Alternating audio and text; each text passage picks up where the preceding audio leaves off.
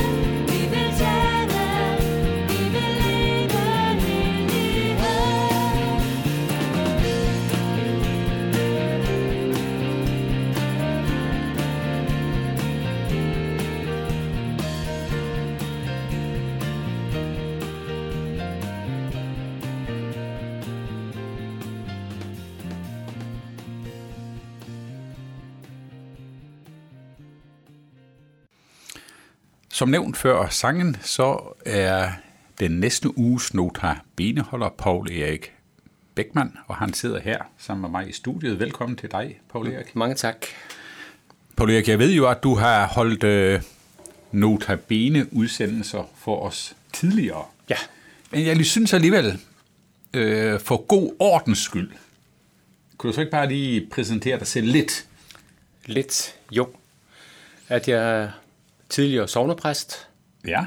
i Melby i Nordsjælland, hvor jeg har været i 17 år, knappen op, og Elias Kirken på Vesterbro, hvor jeg har været i 3 år, og det første embede havde blandt eskimoerne i Nordkanada i byen Hopedale.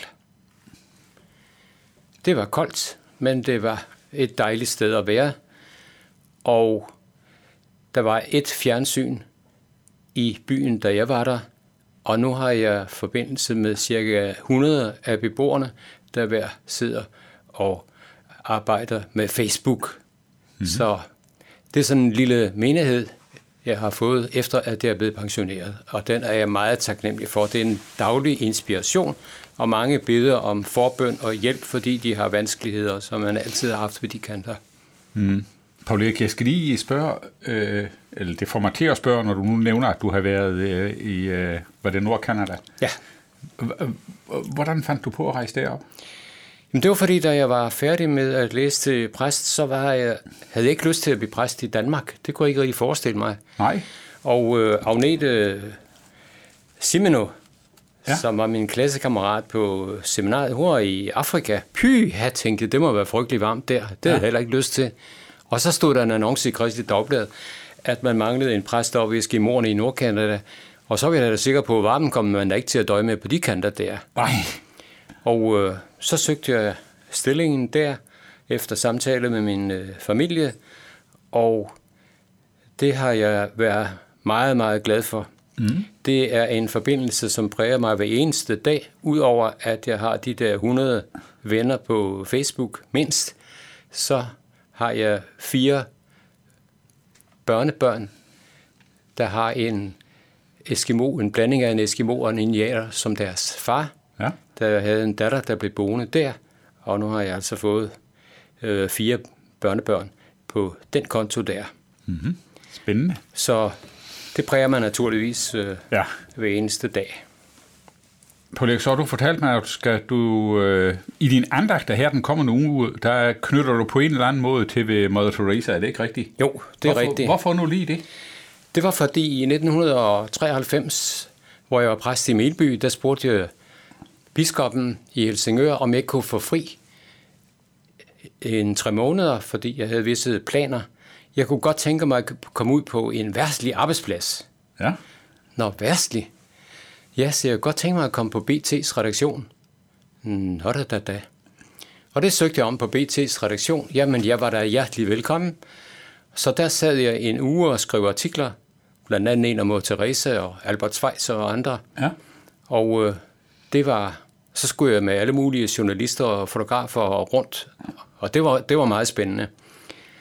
Jamen, det kunne jeg godt få overlov til, og så sagde jeg, så ville jeg gerne på en nødløbsrejse for Mission Øst til Albanien, og så en måde Teresa-rejse til Fjernøsten. Ja. Jamen, det var da ganske udmærket formål, så jeg fik fri i tre måneder. Ja. Og det var fantastisk at komme og møde mod Teresa. Det var sådan en ekstra gevinst, skønt jeg aldrig nogensinde har strikket et eneste tæppe, som mange har slidt og slæbt med i årvis. Ja. Og hun er jo altså fascinerende og inkluderende og provokerende. Mm-hmm. Hun er peber i næsen for mange i den vestlige verden, blandt andet hendes udtalelse om, at de nationer, der praktiserer fosterdrab, de er dog de allerfattigste i verden. Mm. Og de allerfattigste i verden, det er dem, der bor i den vestlige verden. Det er dem, der ikke kan smile hele tiden, ligesom de indiske børn kan. Og hun nævner mange ting, hvor vi er de rige derovre i Fjernøsten. Ja. Der, hvor de ellers er fattige alle sammen. Så, og man kan bare se her på det seneste en politiker i København, der protesterer imod, at man opkalder en gade i et Nobelpriskvarter efter mod Teresa på grund af hendes holdning til øh, modstand mod abort. Mm. Men øh, det bliver nu sådan, så der kommer en mod Teresa-gade her. Ja. Men det er en fascinerende historie, Ja. Og det, der fascinerer mig, det er, det, hvad kan vi så bruge sådan en fascinerende historie til? Hmm. Hun har skabt åbne, hjerter stort set i hele verden, og åbne døre.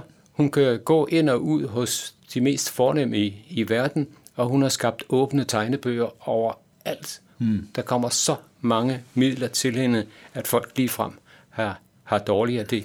Hvad kan vi selv bruge det til?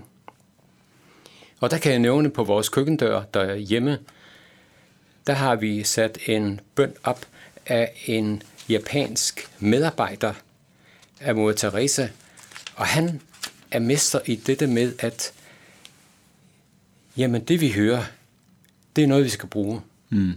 Hvis jeg er modløs, så beder han, herre, så send mig en, der trænger til at få modet op. Ja. Og hvis jeg føler mig krænket, så, så send mig en, som har brug for mig. Mm. Og det er de 12 bønder, som jeg også nævner, og det synes jeg er meget fascinerende. Hvad kan vi bruge det hele til? Netop. Og så er det fascinerende, at i Albanien, hvor hun altså kom fra øh, forældre der, der var der jo diktatur, verdens første ateistiske stat. Hun må ikke komme der til selv, men hun kom der i 91, og nu kan albanerne simpelthen ikke få nok af hende. Mm. Den store lufthavn i Tirana hedder noget med Mod Teresa. Det største hospital og et museum, og der, vi kunne se dernede, at der er en stor statue, hvor kom, folk kommer og sætter lys. Og diktatoren, der havde bygget et fantastisk mausoleum til sig selv, sådan en pyramideagtig, så kan man nu se, den, bør, den bruger børn som rutsjebane. Ja. altså, der er altså, man er altså en dårlig kristen, når man står og siger, at det her er en god dag. Men, og inden, inderne, som var meget imod mod Teresa, jamen de kan ikke få nok af hende. Nej. Og de udgiver frimærker, og de er så stolte, at har en hinduven. Han, han er bare så glad for mod Teresa. De kan ikke få nok af hende. Nej.